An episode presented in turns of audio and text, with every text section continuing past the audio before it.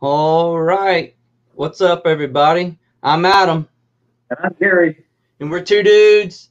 having the time of our lives. Oh, no, man. You didn't not- just try to sing that, did you? I did. I did. Nobody puts baby in the corner. Nobody puts baby in the corner. That's right. That's right. But hey, okay. It's a it's a Thursday night, right? It is Thursday night. You got your drink? I do. I do. Cool. cool. No advertising. Yeah, not at all. Not at all. So we're not sponsored by Chick Fil A or Houston.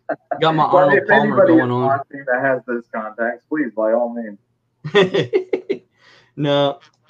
Oh, man. So, how's July going for? Well, how was July for you? Did you have a good July? Eh, It wasn't bad. It wasn't bad. You know, I mean, I'm still in the process of moving, unpacking, doing everything. So a lot of what I have that you know I have picked in the last however however many months, you know, I'm I'm listing very slowly. Um, I had to uh, I had to do new things. As a matter of fact, my wife actually bought me a new triboard today from Walmart. You know, one of those triboards that you can use to, you know, as a background for your uh, items. So I had Oh, to throw my yeah. other one away because they got so scuzzy and bent up in the uh, in the move that uh, we had to buy a new one. So I'm actually going to be getting that listing here very soon.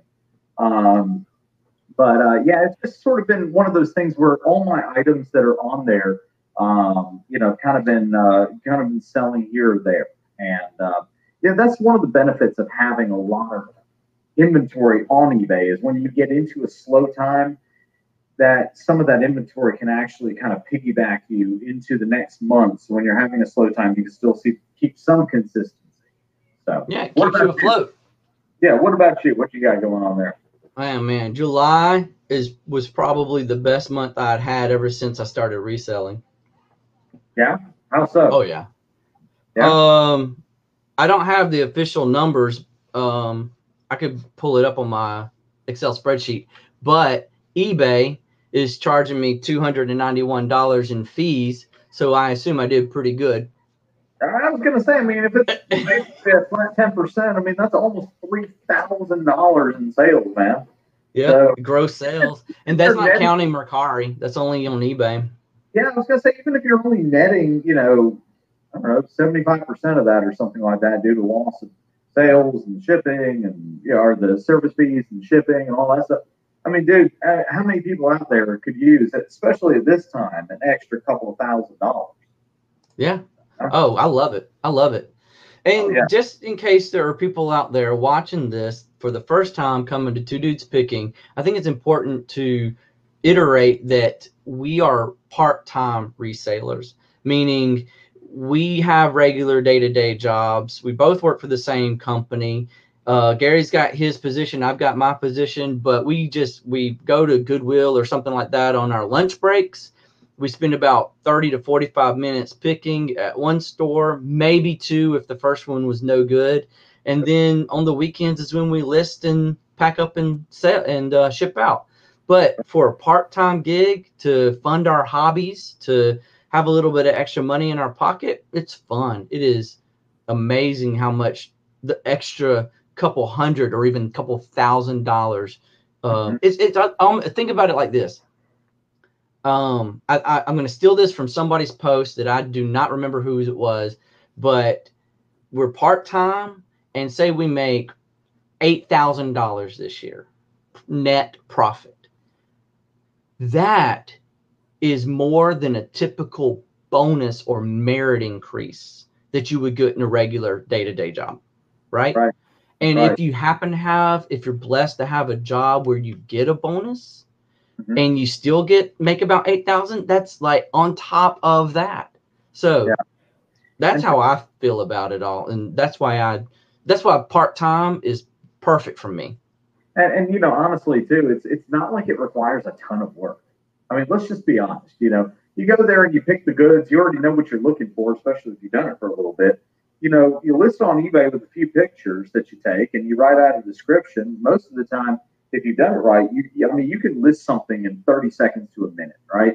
I mean, to, you know, typically, right? If it's something that's not complicated, a hat, shirt, something like that. Um, and then whenever it sells, you're shipping it out. That takes five minutes. and then either you put it in your mailbox or you take it to the post office. That takes, you know, you know, anywhere between 20 seconds and maybe like, you know, 15 minutes to drive up and down the road to go do it. Um, but it's and really if you sell that enough that you can't fit it in your mailbox, it ta- it's nothing off your back to have a pickup come to your house and get it. Exactly. I mean, they offer so many suites of services in order to do package pickup. It, it almost makes it effortless at the end of the day. It really And- does.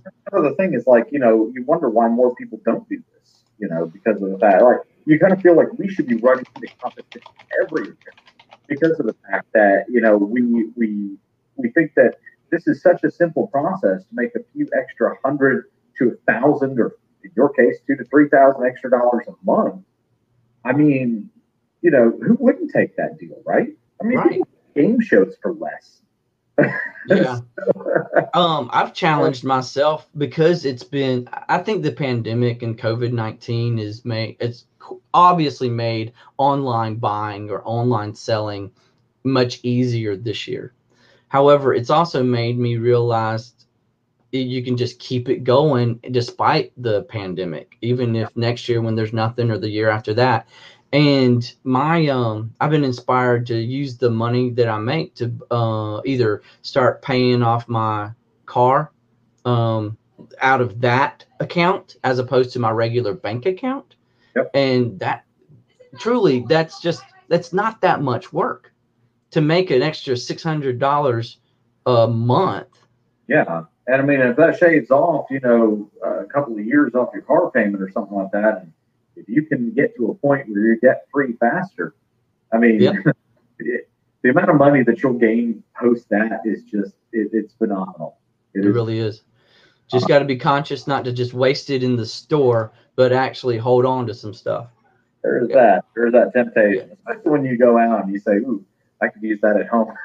Hey, you Yeah. know, Well, what I meant was don't don't be buying so much sourced inventory that your bank account doesn't show the reflection of how much you're actually making.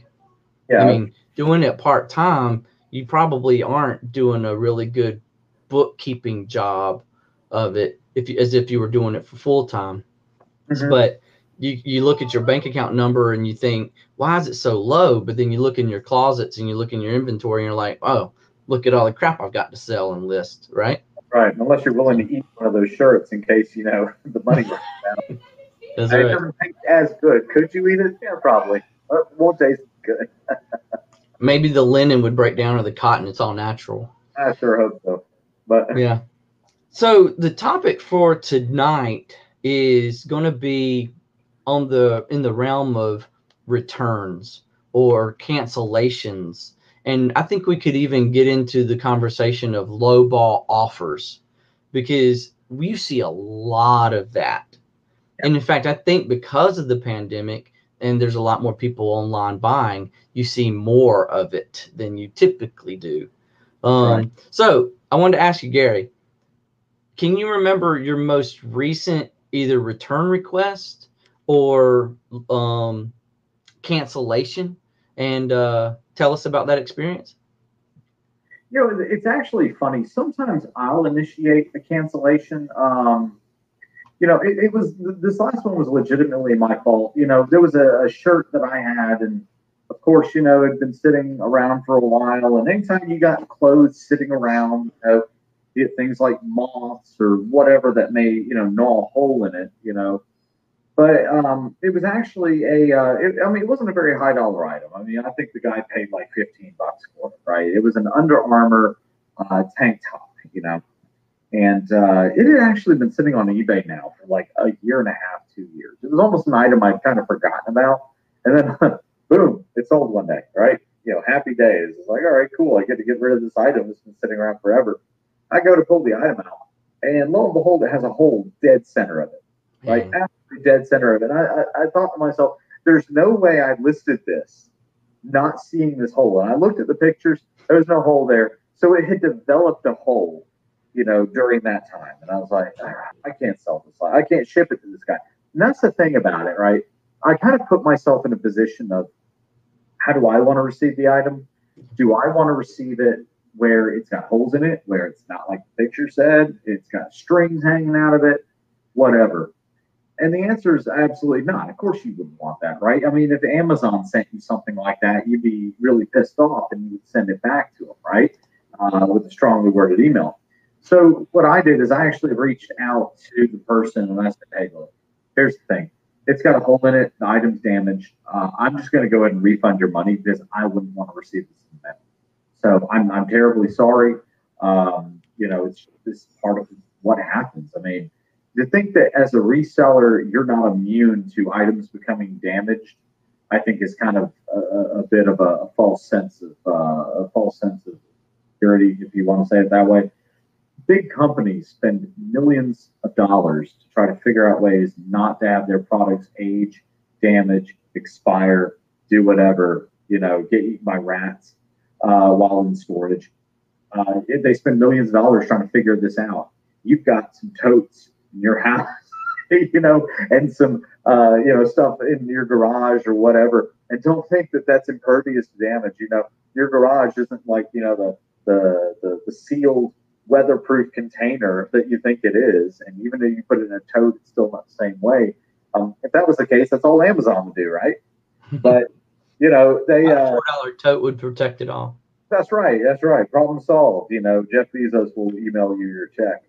Um, the thing is, is that you know, it's it's one of those things where the way I handled something like that is be on the front foot of it. Uh, don't try to put one off on your customer. Well, there's a lot of temptation to say, well, maybe they won't notice, or no, you know, mm-hmm. kids I can't do them like that. Right, right. The kid's gonna put a hole in it anyway in a week, you know. But you, I mean, again, if you got it that way, what would you think? Right? What would be your reaction? How would you react? And so, I think that's what you have to you have to keep in mind. Um, I'm going to tell a quick story of my uh, of a cancellation that took place, but I want you to um, think of a return or cancellation that wasn't your fault, but was okay. but was from the customer. All right. So a few months ago, I tried selling a gaming system. It was a PlayStation system, and I paid. I think I paid up on it, maybe twenty bucks and I put it on auction starting at 20 bucks. And it made it all the way up to $87. Wow. And immediately he paid, like within five minutes. Uh, to me, that's immediate. Um, immediate yeah. enough, right? Yeah. And um, and then not two minutes after that, he requested a cancellation. And I'm sitting here thinking, he not only bid on it, but he was in an active bid war in the last 20, 15, 20 seconds to right. get it up there. And he paid. He went through the checkout process. What possibly was going through his mind? Yeah. The, the only I don't know. The only thing I can think of in a circumstance like that is, and, and A, I don't know why you paid, right? But he was bidding on several of them and he was shopping to see which one he got the lowest price on. And then he can just cancel whatever because it doesn't really matter. You know, um, the eBay will always have the buyers back no matter what. I mean, in, in probably 99% of circumstances.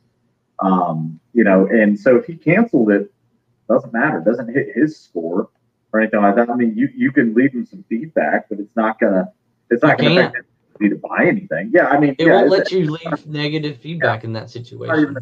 All right, yeah. So, you know, you're you're not. There's no risk to it. If you're the buyer, there's no risk in me bidding on ten items, seeing which one I get the lowest price on, and then paying for that item. Again, I don't know why he paid you, unless That's unless what gets you were me. the lowest item, unless you were the lowest one, and then another one ended five minutes later, and I ended and up not being the lowest one anymore. Exactly. That's exactly right. And I bet you it's a string of things. And at that point, that person may not even be the lowest one. He may have gone to somebody else, you know, at the end of the day. So it should I mean, count against them. It should. eBay I mean, should have some sort of cancellation counter that as a buyer, but that yeah, would strike against you or something like that. At one point, I thought they did, but I, am not even sure. Like, I know they do you know, with you as a as a seller but I don't remember because I don't cancel anything as a buyer, so I've never gotten any warning or anything. Um, there the uh, the fact that he paid just had me ecstatic because you know, they get what like three days to have to, to go through the Yeah. actual payment process.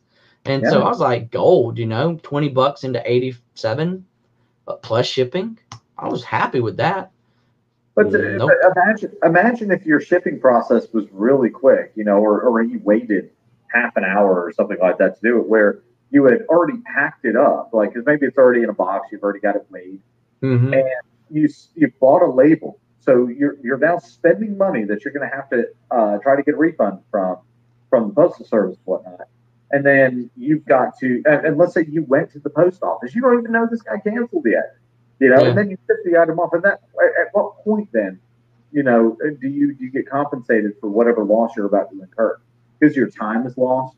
Your your your you, who knows? You may get your stuff back. You may not. Well, it's a bid, so it's a request for cancellation. So I could have denied it or declined it. Yeah. Um, You could, but then I wonder how eBay. I, I, I mean, and if anybody knows this, drop this in the comments.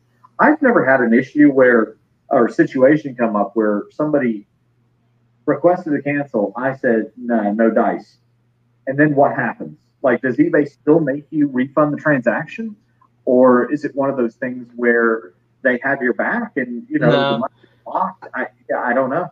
I think I had one. I think I did have one where he re- somebody requested a cancellation, but I had already printed the label, like you were describing, but I hadn't actually gotten it to the mail yet. Yeah. Um. And I told him I had already shipped it, because technically I had already shipped. I it's not in the post office, but I've already put it up for shipment. yeah. Um, so I, I I declined the cancellation request and I said, I didn't say anything about a return, but in the back of my head, I'm thinking if he gets it and he still doesn't want it, he'll just open a return. Yeah, possible. I mean, here, here's the thing, though. There are so many scam artists out there with stuff like this. Like, I remember the days of eBay Pass. And I mean, eBay was on like, you know, 15 years ago plus. And I remember I sold a phone. And I actually did it for a coworker because at that point, I thought I could, you know, make a little bit of side money by selling other people's uh, items for them. And I would just take commission on the items that they would sell, uh, almost like a consignment fee. And then I would sell on eBay. I'd give them their money. They would give me the item, and then you know uh, I would ship it off, and I would keep whatever you know percentage was mine. And it was it was decent, you know. But the problem is, is that I learned that I can make way more money selling stuff for myself than selling stuff for other people. And so I just kind of gave up that because it just wasn't worth the time. But the thing is, is that there was this chick that bought this phone uh, from me, and I can't remember. I think she was in New York or something like that. And um, so anyway, I she bought it, paid. Uh, I boxed it up the next day, shipped it out. Um, two days later, she comes back and says, "I don't have my phone yet." And I'm like, "Well, I mean." I shipped it through USPS. Here's the tracking number and everything like that. It shows it's going to get there by like two days from now or something like that. She says, Well, I needed to have this phone today. And I'm like, I mean, well, what do you want me to do? Right. I mean, this is before Amazon, you know, Amazon Prime, the way we They wanted it the next day. Right. Yeah. You didn't pay for extra shipping. You didn't pay for expedite. At no point in my listing did it say next day or anything like that. Why did you assume this? All right. So what's what happened next was interesting. So what happened next is that she um, wanted to cancel the order, right? And I said, your order is going to arrive in a day. So- this is on eBay, right? This is on eBay. Your order's going to arrive in a day. So what you can do is when you get it, you can send it back to me. And when you send it back to me, then I will cancel your order and I will refund your money, right? So, and I'm not joking about this, right? So eBay came in, right, and says, you will refund this person's money.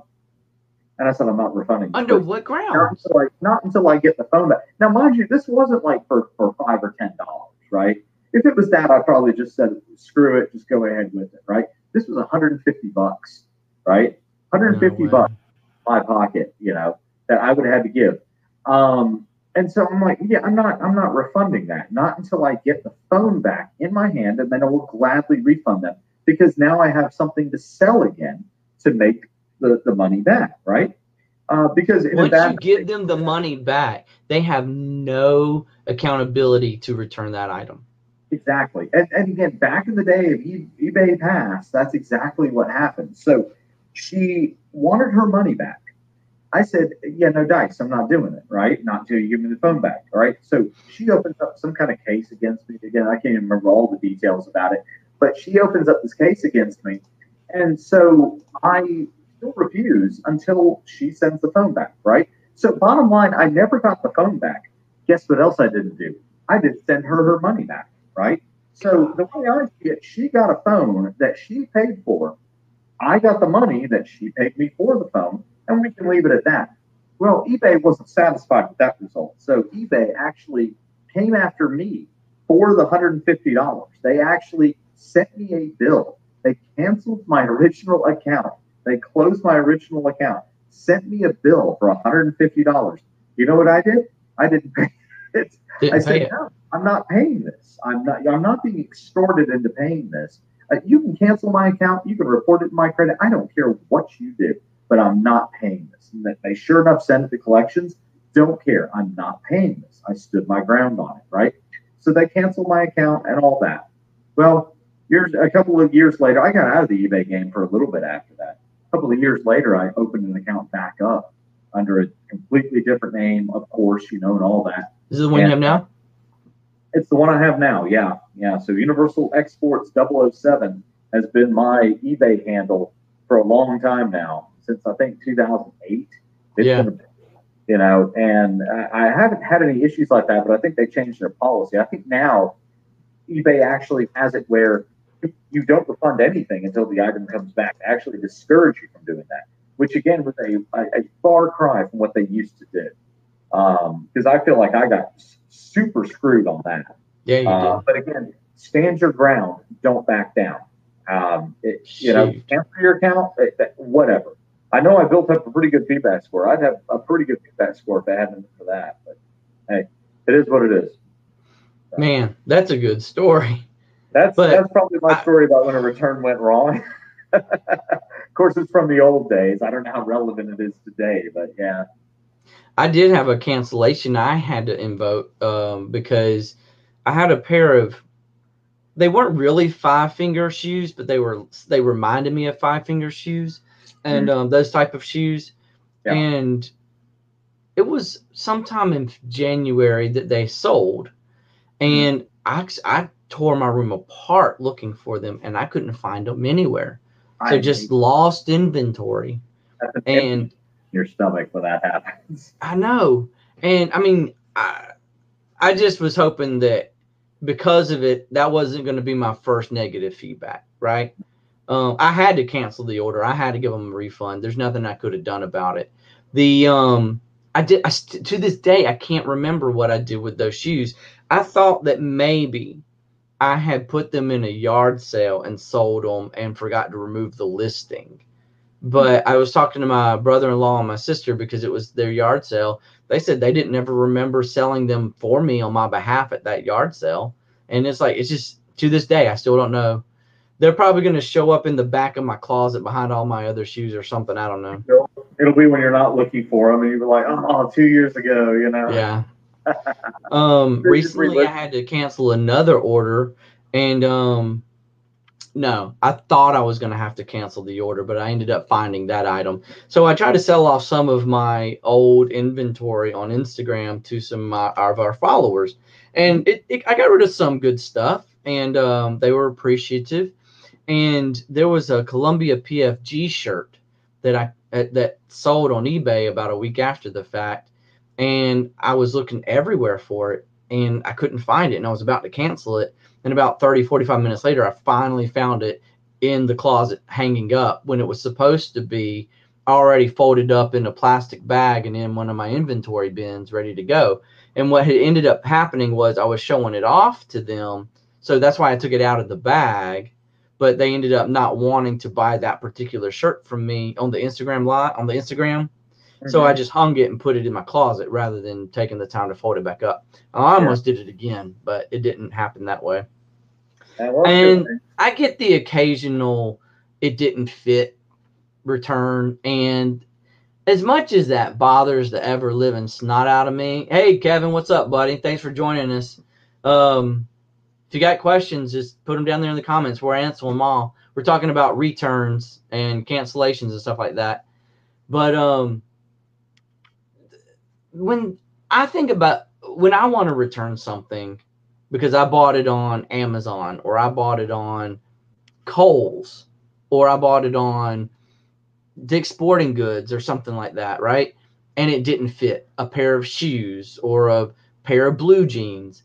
And as much as I want, as, as much as it kind of, it really does aggravate me, I can't really hold it against them, you know? Because I don't know my measurements and not all shoes are made the same. So, yeah, but at the same I don't time, let it, I don't let it tear me up anymore. at the same time, though, I mean, you know, I don't have a billion dollar slush fund like Amazon to where you can use me as a try on service. And if it doesn't fit you just perfect exactly, or it doesn't look the way you thought, you just send it back. And now all the shipping that I paid is on my dime. I, I, don't I don't have a, a, a cost structure to even support that. If that was the case, then I need to bake that level of risk into my cost to say there's a pro- a pretty good chance that somebody is going to return this because it's uh, an athletic fit shirt, right? It's a California large. California large, yeah. California. Whoever's watching in California, I don't know how you guys make your clothes, but man, I mean, I, I guess the rest of us are maybe a little bit more girthy than. Than In the South, we're a little bit more round. That's right. That's right. It's all the red beans and rice and all the collard greens we eat down here. And the squirrels. That's where the squirrels are fattening. but I mean, it's uh, it's funny because you know you'll say like, okay, this is a large shirt, but it's an athletic fit. You know, you'll even put measurements in there. Yeah. And if someone puts it on and they look like a busted tin of biscuits, I mean, that's not my fault. But nobody knows. Who, okay, do you Yeah. know your measurements? Honestly, think quickly. Do you know your measurements? I know ish what type, what size shirt I wear, but honestly, But I you don't know your measurements. Uh, You don't know your inches from your shoulder to shoulder or from your neck to your seam of your co- collar at the bottom. don't. I don't, but I could measure it. But those are the measurements that that I used to put in. I don't even put measurements in anymore. And if Yeah, somebody wants to return something, listen, you have the option as a seller, Gary, and this is what I do. I made a decision. Do I want to provide an opportunity for my buyers to return um, anything such as clothes and have an option to become a top rated seller? Or Yeah. do I want to do no returns whatsoever, Mhm. fight it when they try to return it, and never get a top rated seller status because you have to provide some sort of return service to get top rated seller status, The right? crazy thing is that eBay is going to force you to return it no matter what you bid. You know, I Not all the time. uh, well, it- If it you okay, at the time, if yeah. it doesn't fit, if Yeah. it it doesn't match description, if it doesn't I- have subscription, but then that's such a loose category. I- it's a very subjective thing. because it wasn't the shade of red he thought it was. And I'm like, well, how the hell am I supposed to do it? Here's a picture. I don't know how to convey what color red it is to you any any more than this. What do you want a paint code? I mean, I, I don't know what An RGB code. Right? It's like your eyes are going to perceive color different than mine and what's on the screen, and depending on what monitor you're using, or laptop or phone, you know, and what your if your blue light filter is on, all of those things are going to affect things like that. So if you say, you know, well, it's not as it's not as red as I thought it was going to be. Well, what the hell do you want me to do about that? And honestly, what Yeah. eBay say is, well, what the hell do you want the seller to do about that? You know, in the But they same don't say way- that. Mm-mm. No, they don't. Of course not. Because yeah. they're a place where people go to buy. They want Right. to make their 10%. Right. They want to make their 10%. They want to keep the buyers on the site because the buyers are what generate. I mean, the sellers put out the inventory, but the buyers are what contribute to the bottom line because when you buy something, then that 10% gets charged to the seller and then they take that money from there. Um, so their interest is in protecting the buyer, not necessarily the seller. And of course, this is my opinion. There are going to be people that differ on that, and that's totally fine. You know, if you live in a free country where you can have a different opinion and we don't have to go fist to that. You know, kind of cool like that. Uh, but the uh, That's true. Yeah, yeah, it's kind of a founding. All I know is I go by, like you said, I know what shirt I wear. I know, um, I guess because I I don't necessarily stick to brands. If I go to a store, I can try on whatever I want to try on. Yeah. But if I want to go and buy something off the internet, that's when I do stick to brands that I know how they fit and what size I am in that brand. I think that's Um, assumption of risk that you take buying something online, isn't it? I mean, if you think about it, doesn't the doesn't you as a buyer have have something on your shoulders too? The headache and the heartache of having to actually pack it back up, print it off, ma- put that mailer, and then get it back to the. Maybe you can just slip it in the mailbox, but there's there's something on your back too to Yeah. return it. So Yeah, you know what? I mean, I'm not opposed to people sending me things back if they don't fit. I just think it should be on their dime or eBay should refund me the shipping cost. If they're so adamant that I have to take the return, then maybe eBay should take the onus in, in refunding the shipping cost to me uh, for the return label or provide a return label for the customer. That's a better idea.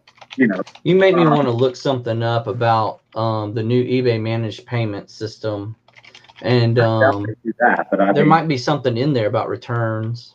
Yeah, I mean, I hope so. That'd be fantastic. Like I said, if, if if somebody wants to return something because it doesn't fit, even though you listed the size on the T-shirt, the way it's listed, this is a Nike T-shirt. It's a size large. It's, this. They think they're a large. They're more like an extra large, or they're more like a medium, and the shirt's all baggy, but they bought a large anyway. If they return it, eBay should have to eat that cost. If eBay wants you to be a try on service, then eBay should eat the cost of return shipping. It shouldn't put it on its sellers because of the fact that you know we're already offering these things at a competitive rate to try to get the customer there. We're, we're trying to compete with the big box industries that put their stuff on eBay as well. And so you're already at a slim profit margin. And whenever you have to return something, or have a, a return come back and your shipping label is now so now you've shipped it once now you're going to have to pay to ship it twice you know? Yeah, if Now you're charging them shipping, that shouldn't Yeah. make that big of a difference. But if you're doing free shipping, that's a huge difference. oh it is. Well i have to i have to do free shipping. I feel like i have to do free shipping because i feel like i have to use it to stay competitive in the cost realm True, Um, I agree. and and it's it's you know it's a thing. People like free shipping. It's kind of what amazon has has kind of promoted. It's what other things have promoted. They bake it into the cost but if you don't see free shipping it's not there right? And uh, i don't know. So people are weird sometimes when it comes I do um probably on most of my items. I do returns are allowed for up to 30 days. Mhm. Buyer pays return shipping. Yeah. But this is where it um I think this is where it kicks you in the butt. If it's a free shipping item, like a shirt, like a polo shirt, buyer pays return shipping which was nothing. I don't recall. nothing I don't believe that there's an option to re- to, to deduct from your return amount due to shipping cost. So I have to assume that when eBay gives them that return label, there's an agreement somewhere that they'll be charged for that return shipping because it's not coming from me and it's Mhm. not it's not um I'm not able to remove it from my refund amount either. right So Right. I don't know. I don't. Um, I honestly, I don't think I've returned anything on eBay before to personally be a buyer trying to return something and and know how that goes. Have you? yeah one time i did i bought a cannonball uh, I remember yeah, this story. cannonball.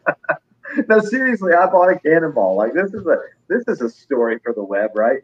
Um, a cannonball, like a legitimate like cannonball. So, all right, I'm a history buff, right? That's that's one thing I really really right. I, I really enjoy history. I love American history.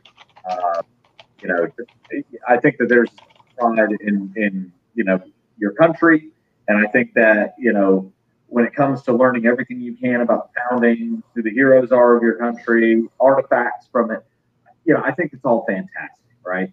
Um, and I, I, I, particularly love military history. That's one thing that, that really fascinates me when it comes to American history, especially.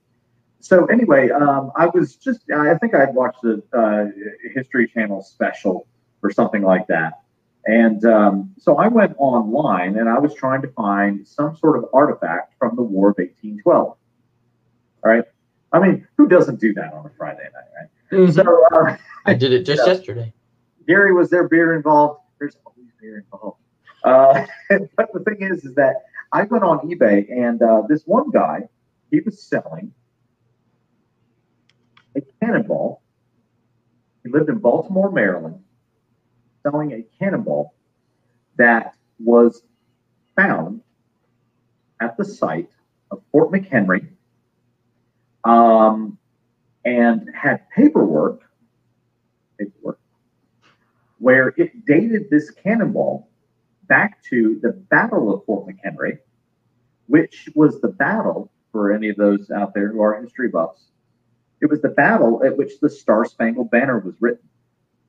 So the Star Spangled Banner flying high over Fort McHenry, you know, uh, the flag was still there, everything. So Francis Scott Key is writing this song, writing this poem that eventually becomes our national anthem while watching the bombardment of Fort McHenry, you know, from a British ship. And the idea that this cannonball was fired at that battle was just really, really cool to me, right? Mm-hmm. And I mean, I could put that on a shelf, and somebody's going to ask me, "What's that?" Um, that's a cannonball. Oh, cool. No, no, no. You don't understand. This cannonball was fired the night the Star Spangled Banner was written at the battle where it happened. That's cool. Right? That's, That's a brilliant conversation starter. Fantastic. I mean, imagine, all right. So I paid a bit for this cannonball, right? Um, and I said, you know, I, I can't even believe I'm, I'm about to spend this money on a cannonball, but I'm, I'm going to do it. It came out of eBay money, so who cares, right? so anyway, I uh, I bought this cannonball, and the guy ended up shipping it to me. And let me tell you, this thing was heavy, right? I mean, now a proper cannonball at the time, and, and there's going to be somebody out there that wants to check me in the comments. Look, I'm not a cannonball expert, right?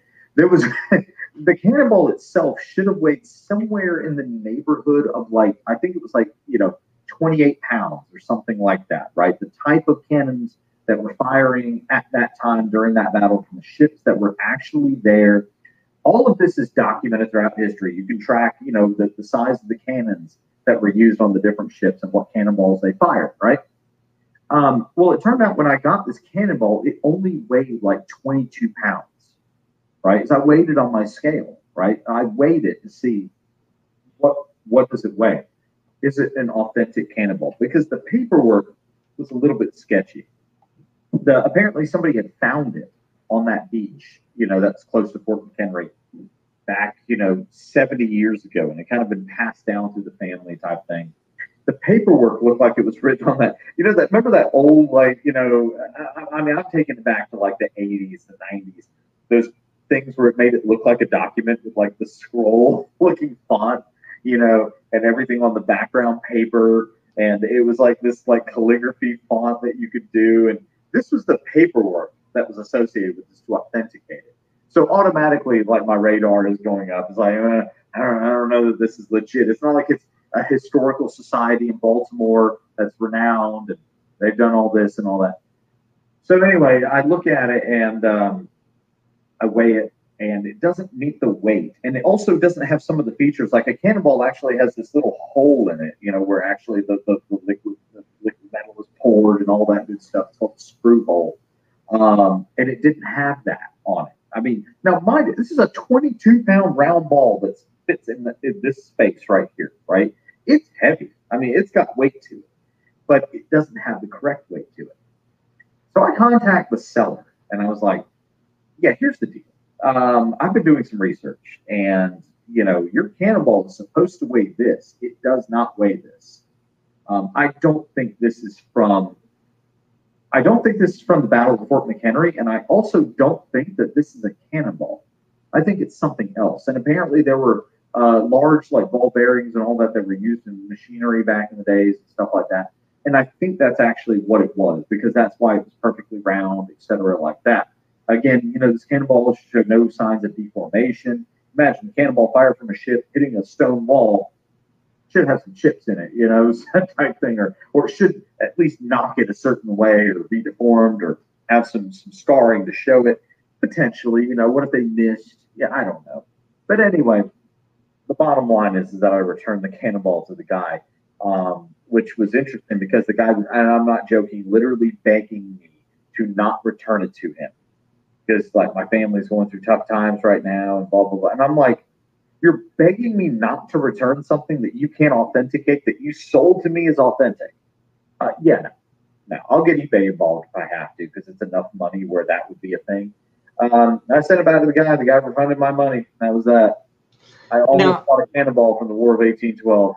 I I think you probably had a little bit too much to drink. Yeah, I think you had a little bit uh, of uh, beer goggles on that night when you were reading that listing. The listing looked very legitimate. And that's actually well, it's funny because you say that. That's one thing that I actually said to eBay is that I said to eBay that this is the listing, this is the specifications that they put in it. This, none of what I have found meets these specifications.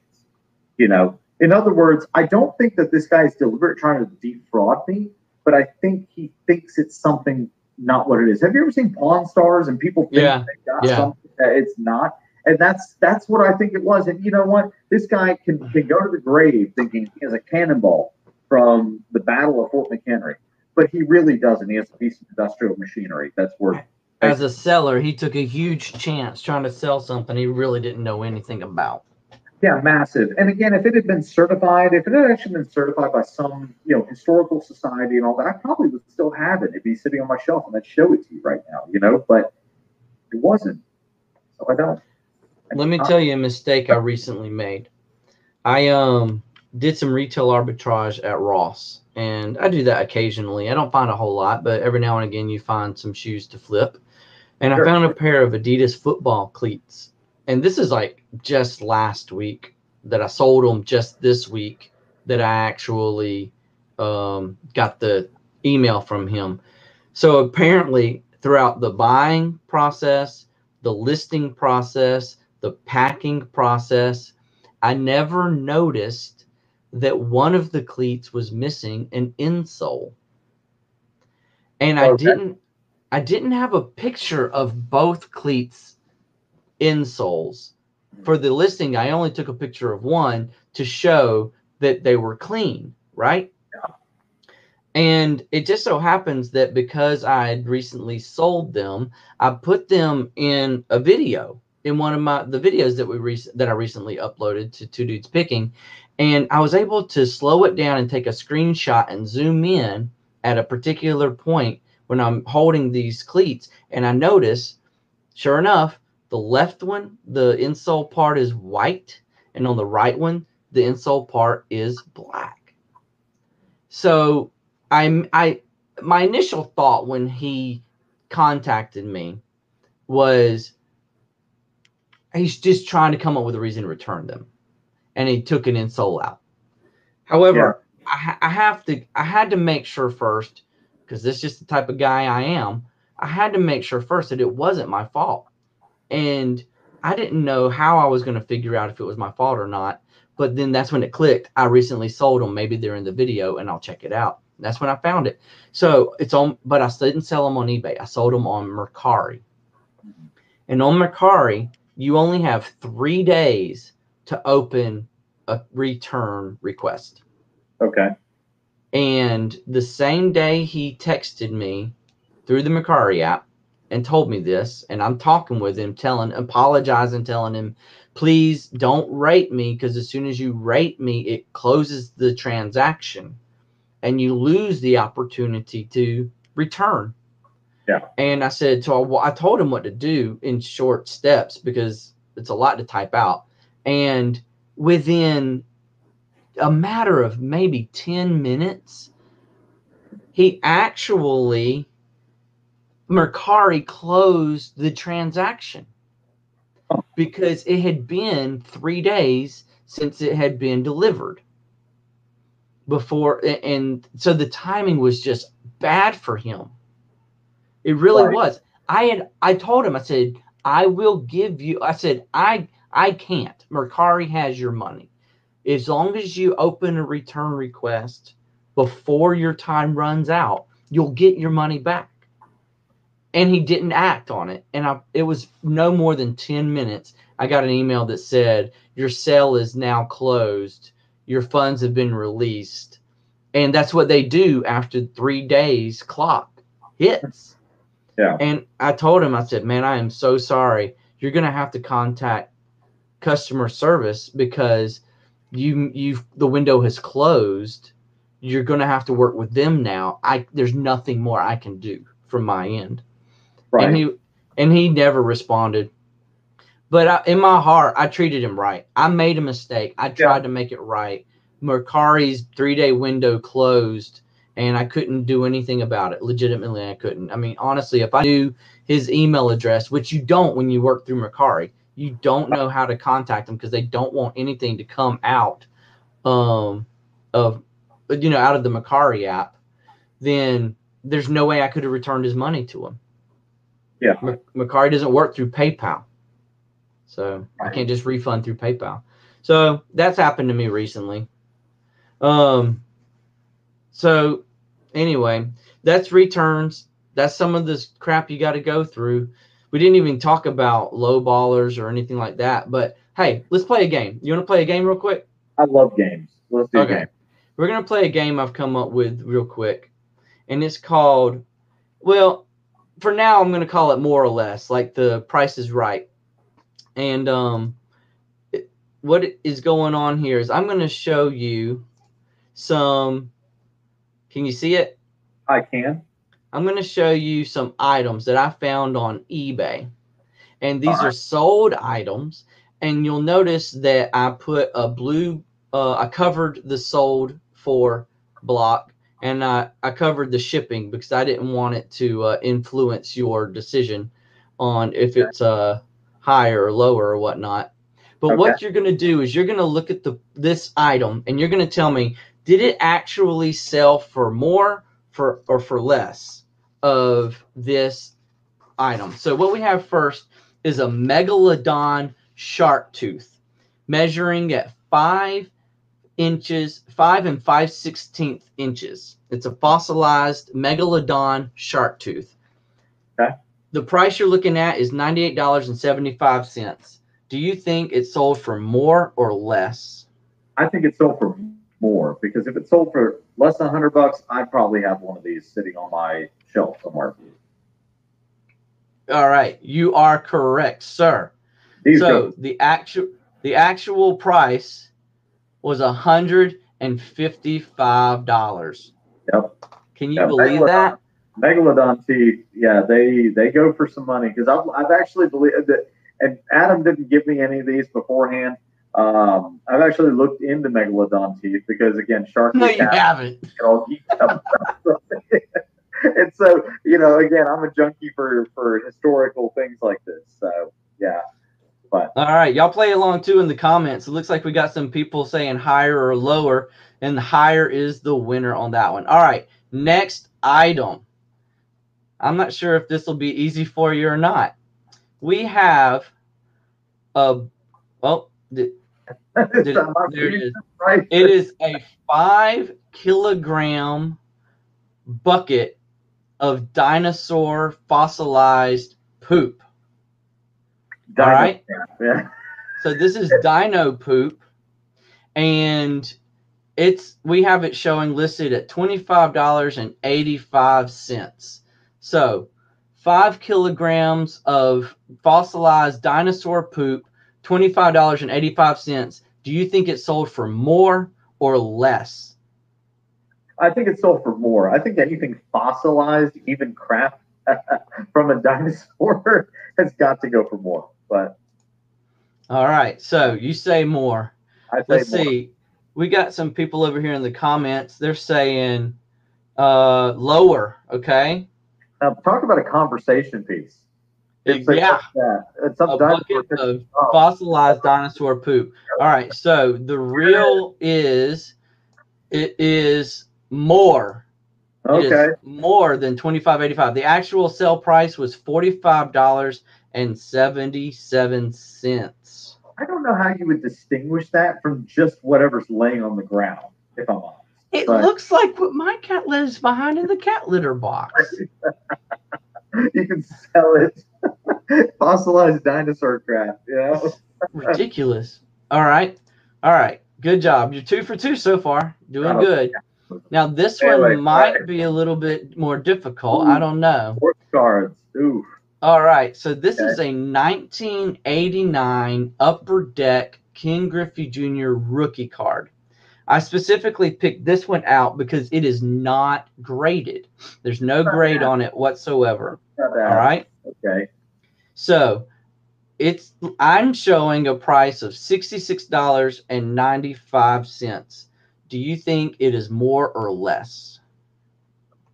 It's it's weird. This is a weird like thing because the market on baseball cards was scorching hot for a while, and then it went from scorching hot to ice age. I think it sold for less. Okay.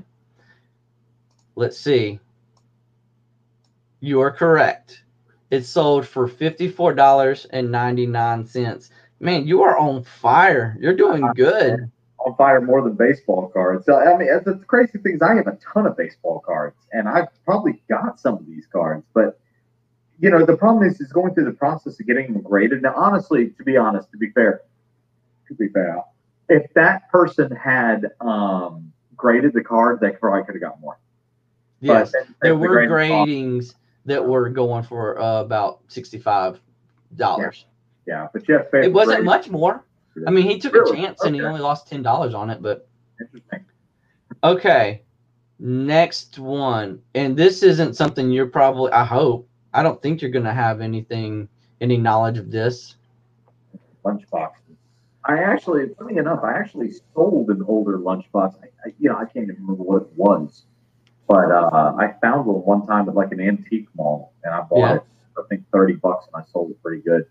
Um, All right. So this is a vintage 1954 Mickey Mouse, Plu- um, Pluto, double sided lunchbox. It's made of tin. I guess that's probably important. Yeah.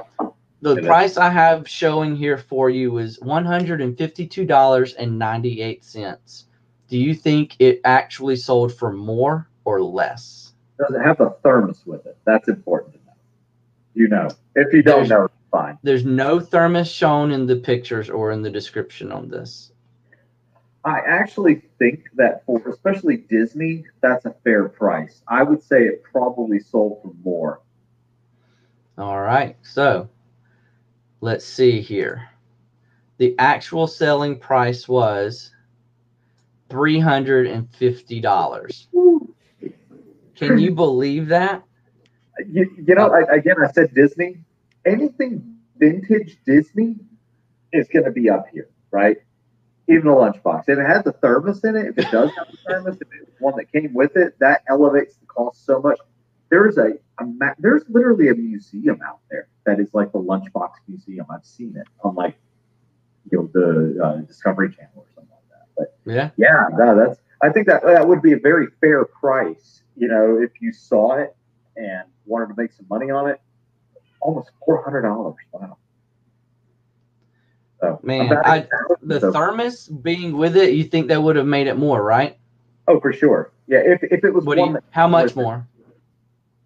geez, I, can, I mean, at least probably another hundred bucks, I would imagine, because the thermos makes it complete. You know, it, it, and lunchbox collectors are looking for the complete set when it comes to it. You know, Yeah. You could probably fact- find the thermos somewhere else and then you own a complete set now. You could, yeah, you could you could piece it together. But the crazy thing about vintage things, especially from the fifties like this, is that you know people threw this crap away and they didn't really think that it would actually be worth something one day. You know, Mm-mm. I mean, it- it's just some, some stupid cartoon characters on a, on a on a lunch pail that your kid's gonna bang around at school. No one thought that it would be actually you know worth a considerable amount of money going forward. So, but um, you know, the uh, anything vintage Disney. So for any pickers out there, if you run into anything vintage Disney and you can get it at a good price, buy it all day, all Yeah. day. Let's take a second, real quick, Gary, and answer some questions that are coming in in the comments because right. they're really starting to chat it up. I appreciate y'all stopping by, by the way. Um, let's see. Kevin Bates wants to know why don't you sell your Jeep on eBay? Uh, because uh, no one can pay the price that I want to sell it for, Kevin. Don't, I mean, isn't yours a vintage? Uh, what'd you call it? An LJ? It is an LJ, yeah. So it is worth more than your standard Jeep, uh, you know, of of certain years. If it was a LJ Rubicon, I could basically name my price and see who wanted to pay it because they're a rare, rare bird. They were only made for three model years, and so it, it's it's the one before. It's still the last two door Jeep that has enough room where you can actually do things in a Jeep, like use it as an everyday vehicle. So, Good job, Kevin. You got him off on the Jeep conversation. We're never going to shut him up now. I know.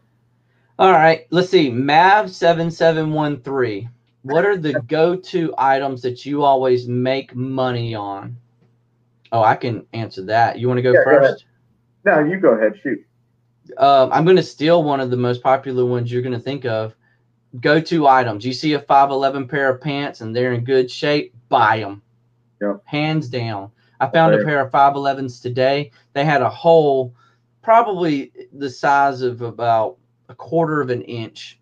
And I thought, I just don't want to mess with that. But if you find a pair of 511 pants, nothing's wrong with them as far as holes or rips are concerned, buy them. Someone will take them off your hands for 20 to 25 bucks. Easy. They're by emergency, you know, personnel, police, fire, you know, EMS, and all that stuff. So there's a huge market out there for it. What the pants cost brand new, people are more than willing. I, I actually tend to buy things like uh, I think new era hats, like baseball hats. Um, they're they're quick money. You can list them pretty quickly. They're easy to ship. Um, you know, things like that tend to tend to. I mean, usually you, you spend two to three dollars on it. You can usually sell twenty to twenty five each time. So yeah, there's a there's a good market out there for uh, for things like new era hats, any kind of baseball hats or just caps that you know people tend to like. All right, Mav7713, hang on for a couple of more minutes because our next um, items are going to be uh, uh, what we call hot or not. All right, so just hang on for a couple more minutes. All right, last one. This I only picked out five, so this is going to be the last one. All right, here we go. How about a Hello Kitty Monopoly board, 100% complete? Okay. Hun- Hello Kitty Monopoly board 100% complete. Nothing in this listing states that it's vintage. So Sealed? Do we do we know if it's sealed or if it's if it's open? It it's used. So it's going to Okay. be open. Even the pictures show it's Okay. open. So more or less. Uh, sixty-four ninety-five. There's there's quite a market out there for Hello Kitty collectibles, but honestly, for a Monopoly game, I'm gonna say it's less. I, I, I see vintage Monopoly games, legit vintage ones that sometimes even go for less than this. So I'm gonna say less. Do you need to phone a friend on that one? Are you sure? Is that your final offer? I don't think so. I have no friends like that. All right. So this one did sell in Canada. So we got both the Canadian sell price and the U.S. Tra- um, currency, and it sold for forty-five dollars and twenty-nine U.S. dollars, twenty-nine cents U.S. dollars. So you are correct. It is less, Perfect. dude. Yeah. For for an inaugural game of more or less, you rocked it. I Five for consider five. myself undefeated, and I'm retiring right now while I'm still on top. I But, uh, either didn't it- pick. I'm gonna either have to find better items or I'm gonna have to make better prices that are closer. Um, I think- you rock that. Good job. I think these are good items. Uh, don't be wrong. I mean, because these are some things that people I think will see. I just think that you know, having done this for a decade plus, you know, you start to see a lot of things, start to question a lot of things. So this would be something, for example, that you'll see in a good one, right? And you're going to say to yourself, how much money can I make on that? Oh, it's unique. Oh, it's different. I've got an unopened uh, 007 Monopoly, right? because I'm a big James Bond fan and I like collecting uh, James Bond things. Um, so I have an open, uh, I'm sorry, unopened, still sealed Monopoly game that's 007. I haven't actually checked on what the price is, but I don't really want to sell it anyway, so I don't look. But my point in saying that is that you'll run across these things in Goodwill, and what you'll do is you'll go on your, your phone, you'll go to the eBay app, and you'll say to yourself, what can I get for this?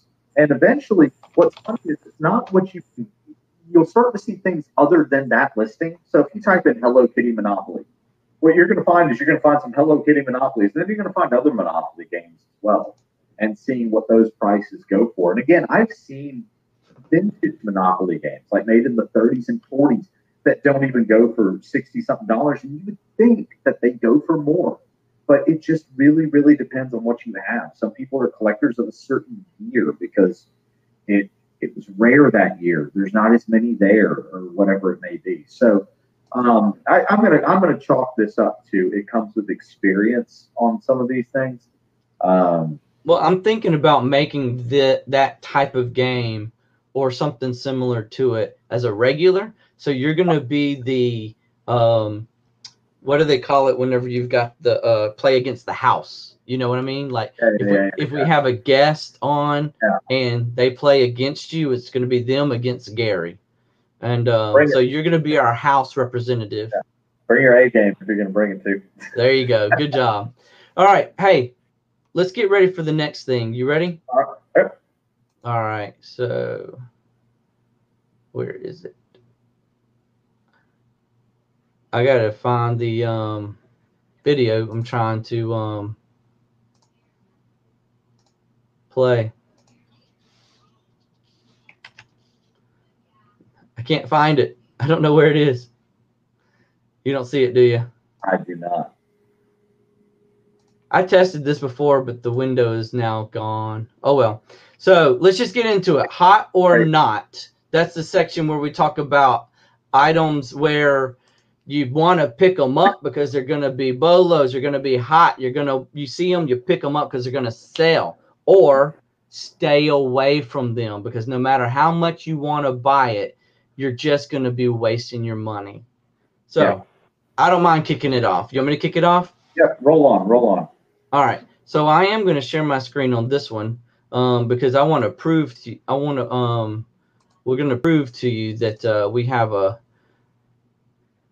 Well, never mind. I can't show it off because some reason the screen share is not working anymore.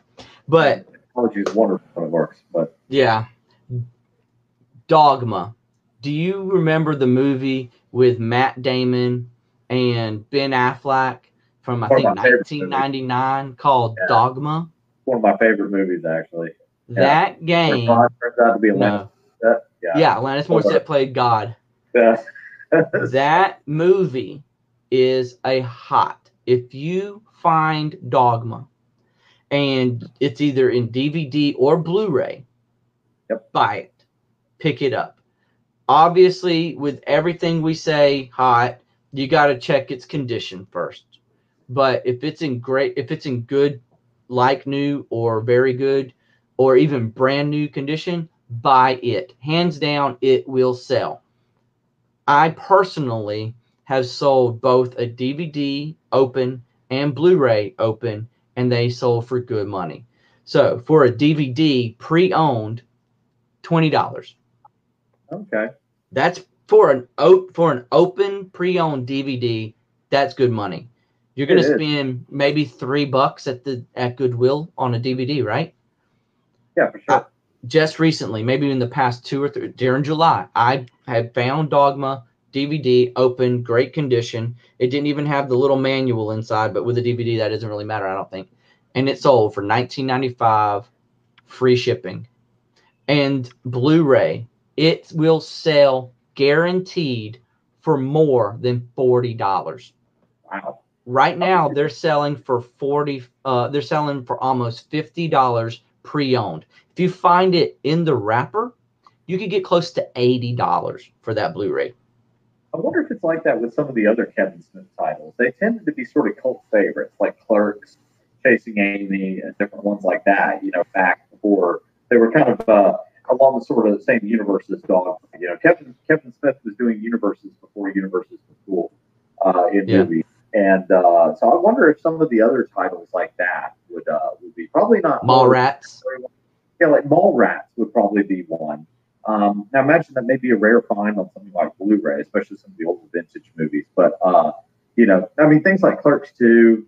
You know, um, I, I'm trying to think of one of his more recent movies. Uh, they're making. You talking about Jay and Silent Bob? well, they're making a new one. They're making a part Yes, two. they I are. can't wait for it to be honest, because I saw Jay and Silent Bob in the theater. But uh, yeah, I mean, anything like that, though, I think that um, you know that that's that's a really good uh, that's a really good uh, idea for a hunt.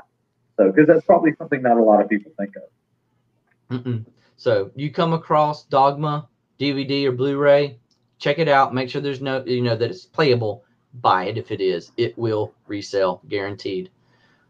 What's your hot man? My hunt is actually well, it's kind of two things, but they're kind of very very similarly related to each other. Actually, it's going to be three things. Um, I can't even remember if I mentioned one before, but I'll, I'll mention it again anyway. Grunt style, Ranger Up, or Black Rifle Coffee. Any clothing by them, it, pick it up because it will sell. Um, all of these are veteran-owned organizations, and uh, they tend to be um, their shirts tend to be uh, very patriotic or uh, very irreverent in certain ways. Uh, they have a certain of humor some of them. Uh, they're actually very, um, you know, very appealing, especially to uh, former service members, uh, current service members, and anyone who is patriotic, Second Amendment supporter, anything like that. They tend to be very, very, very, very appealing. So um, actually, I own a few Black Rifle Coffee shirts myself. They make great coffee too, by the way. So uh, shout out, plug to Black Rifle Coffee. Um, but uh, I, I got Ranger Up. I got Grunt Style. What was the third? Black Rifle Coffee. There you go. Okay. Yep. Yep. So uh, yeah, I mean, I again pick them up anytime you see them. Uh, they, uh, the clothes are fantastic too. They're very very lightweight cotton. You know, you'll know it when you see it, and they tend to have. You know, I'm not wearing one right now. As a matter of fact, well, you may not be able to see it on camera. You may be able to, but they see how this American flag is on the sleeve of this shirt. Yep. Very very similar to that, and that's how you can spot them really easily. Is that they tend to on the shelf either have an American flag there or have their logo there uh, on the sleeve of the shirt. So it's very easy to pick out on a, on a rack with a lot of clothes. Good deal. Yeah. All right. My not the an item that you just you you want to pick up because it's it just screams buy me. You think it's gonna make you some money, but I'm gonna say stay away from the brand Southern Proper. You think you, you think it's in the same category as uh, Vineyard Vines, um, Southern Tide, you know, the frat boy chic. But the Southern proper, it, it it's gone. If it, it was ever here, it's gone. It's down here now. right, um, right. Um, I've also I'll go ahead and add in there since we're on the topic. I haven't had luck with Hush Pup. Um, no, it's called Fish Puppy. I think I can't even remember to be honest with you. Is it fish, Fish hippie? hippie, fish hippie. Thank you, and um, Southern Marsh.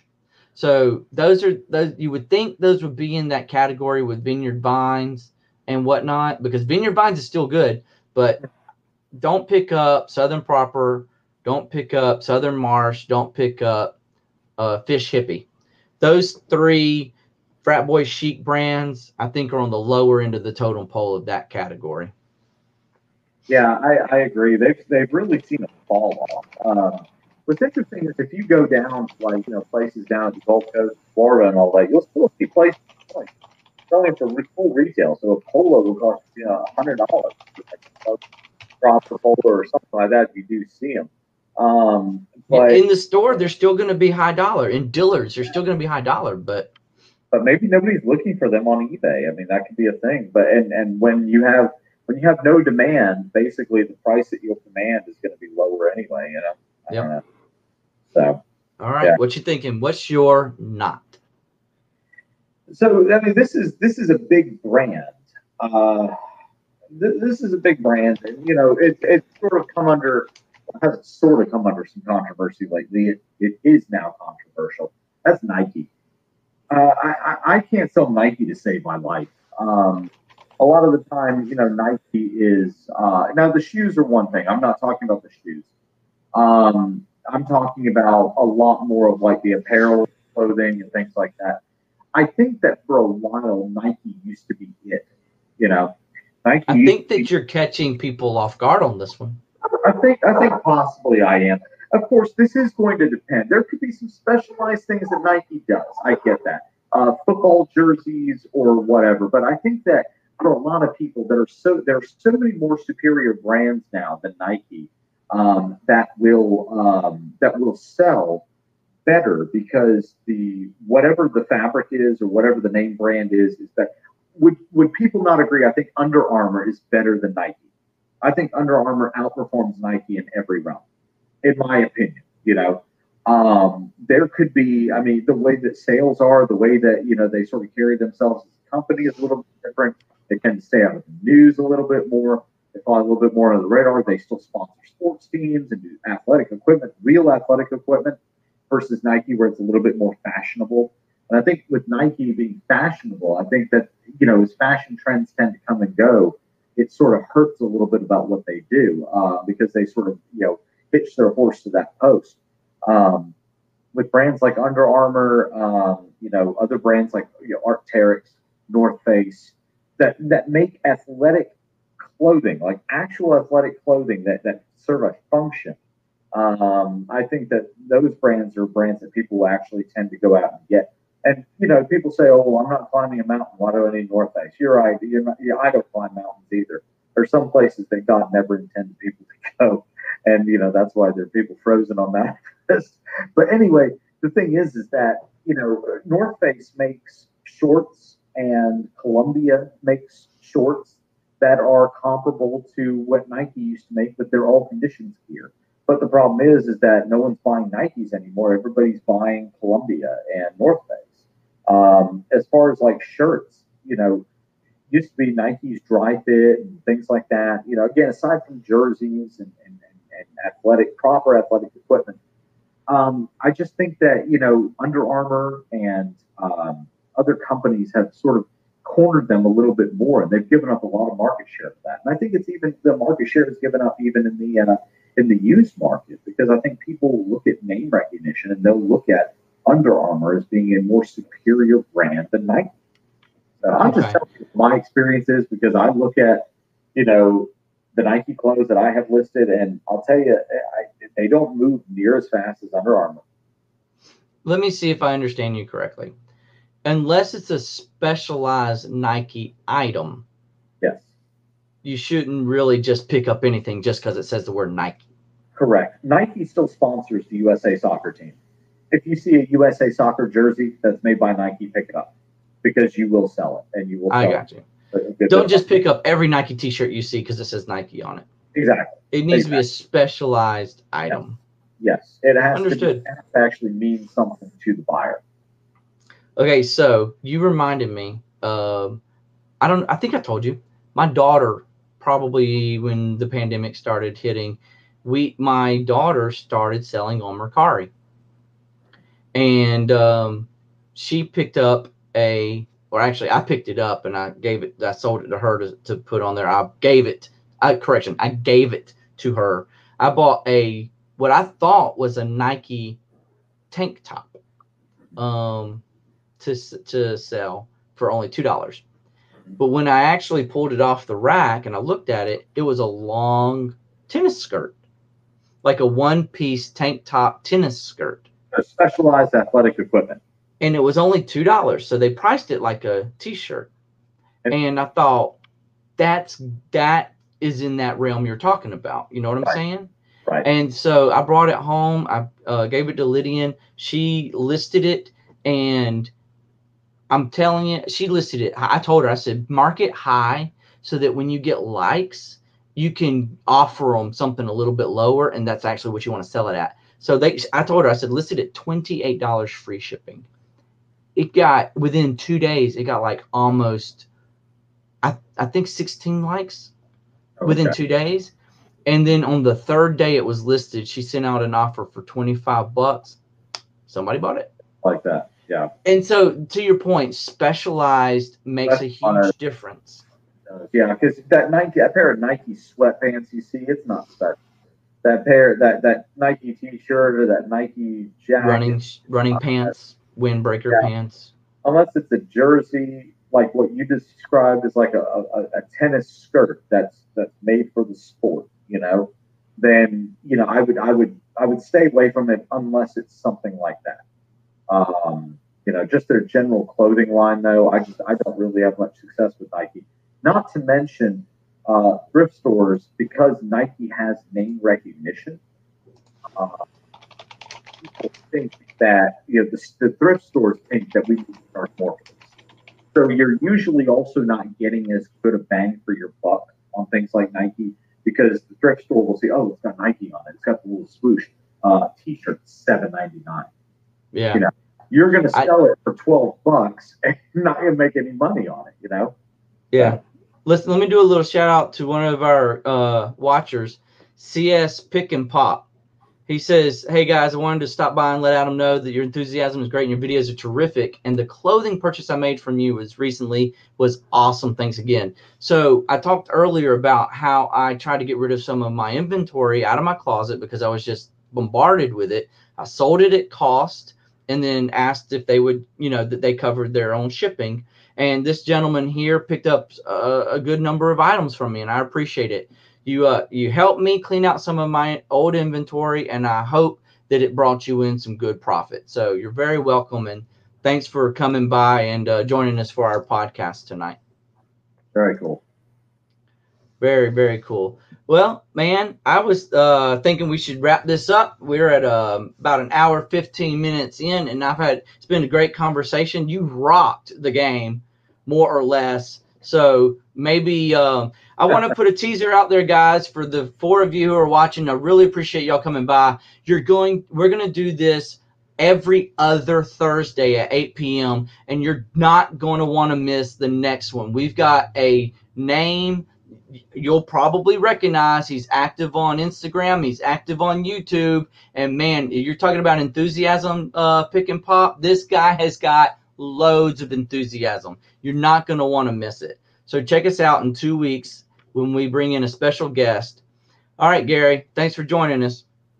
And it's my pleasure, as always. I just wish that we could do these things in person a little bit more. Again, you know, I think with with us, you know, being in the situation we're in, work wise and all that, I mean, there's probably a good chance that you'll see us together again, like doing the actual show, uh, Yeah. you know, next year. But we'll still pop in, you know, occasionally with, um, you know, picking videos and all that while we're out on our picking adventures, uh, like the time we went to Auburn and I had Yeah. to have temperature take. The pandemic picking. Yeah. so I should have heated up my forehead with like a, a, a pad, you know, or something like that. And when she scans and it says like 130 degrees, she just goes, You wouldn't get to pick a lick of thing that time, man. You Sir, your get to. temperature's 132. Is that bad? It's like, Really? "Oh, we can't let you in the store. I should be dead four times over by now. Oh, That's great. They're still going to be doing that for several more months, dude. Oh, yeah. Oh, also, business cards. We made some business right. cards that we're going to start handing out when we run into people in the uh, Goodwills and whatnot. That actually Um, happens a lot more often than you think. And also, it happens like uh, I was at uh, the post office today, uh, dropping off some packages for eBay, and um, you know the the guy in line ahead of me, he was kind of uh, I'm sorry, the, the guy helping me behind the counter, he was kind of.